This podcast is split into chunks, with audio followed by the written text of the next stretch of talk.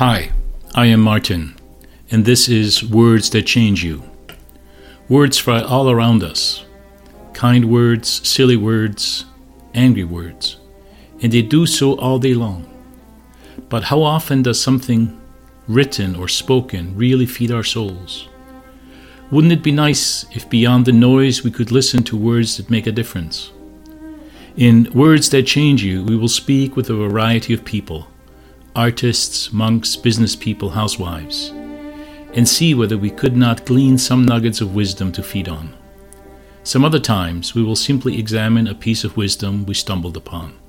Tune in and be surprised.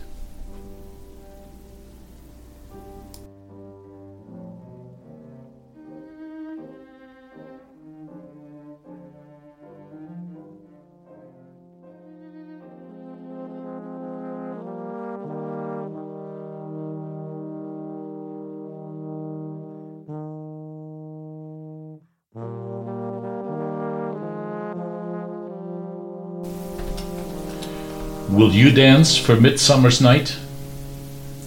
Even as we publish this podcast, thousands of Swedes are rushing to their country homes to get ready for the big event happening this weekend. Midsummer, when everybody dances around a pole, drinks lots of alcohol, and makes merry. In my own country, Austria, young men climb the hills surrounding their towns with kindling on their backs. In a few days, they will light the so called St. John's fires.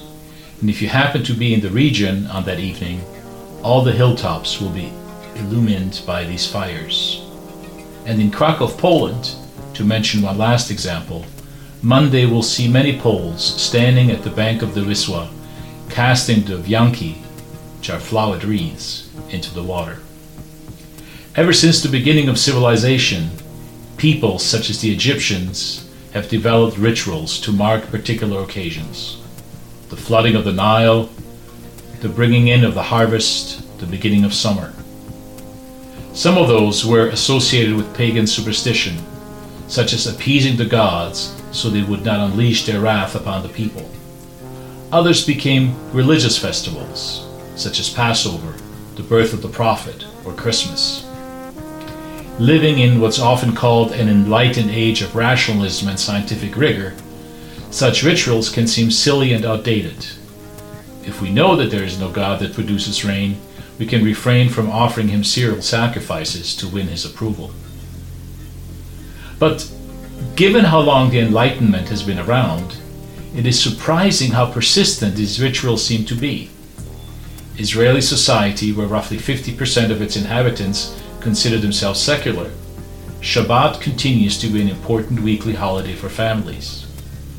Christmas similarly remains an important observance for people who not only don't subscribe to Christianity, but who often don't even understand what that feast originally commemorated. So, is it just superstition or traditionalism that keeps these rituals alive? Michael Norton, the professor of the Harvard Business School, has studied rituals and their effect on individuals. People who can point to a family ritual for Christmas, New Year, or Easter are significantly more likely to have a positive experience of those holidays, even though they are sometimes stressful. This is also true for bereaved people. If there's a ritual from their culture or their religion that they can fall back on, they overcome their loss in a significantly quicker way. Yes, even people who lose at the lottery report significantly less grief if they performed the ritual once they knew they had lost. In other words, the benefit of ritual is not simply imagined, it is measurable. While the word ritual can mean a certain automatic, unreflected action and thus carry a negative connotation, we all have rituals. Some of us brush our teeth before we shower, others do the reverse but each group thinks the other way of doing things is dead wrong. Athletes have certain routines built into their games, such as bouncing the ball exactly four times before a tennis serve, or crossing oneself before running onto the soccer pitch, or wearing a particular jersey for a race. Are these just childish practices, or might they really help us in what we do? Michael Norton would postulate the latter. Families often also maintain rituals. Rites of passage, such as bar mitzvahs or first communions, are observed, even if the religious content is not considered relevant. In my house, we celebrate birthdays by sitting around the table and honoring the so called birthday boy. And Mardi Gras would not be Mardi Gras without pancakes. When I was younger, I simply thought that such practices helped my parents in their planning. They did not have to reinvent the holiday each year. But as I've grown older, I realize that the yearly repetition of the ritual makes me look forward to it. Tish Harrison Warren, in her book Liturgy of the Ordinary, points to another benefit of ritual. As we brush our teeth, make a cup of coffee, send an email to a friend, we can be pretty distracted and inattentive.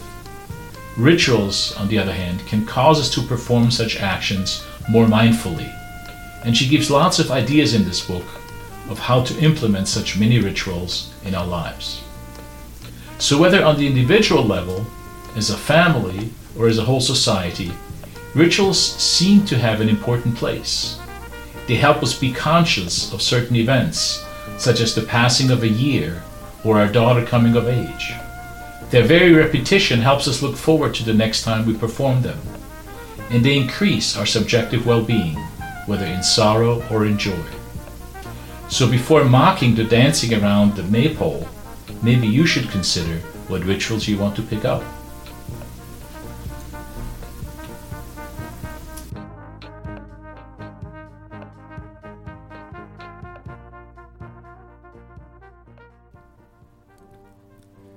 This was Words That Change You with me, Martin Steinbereitner.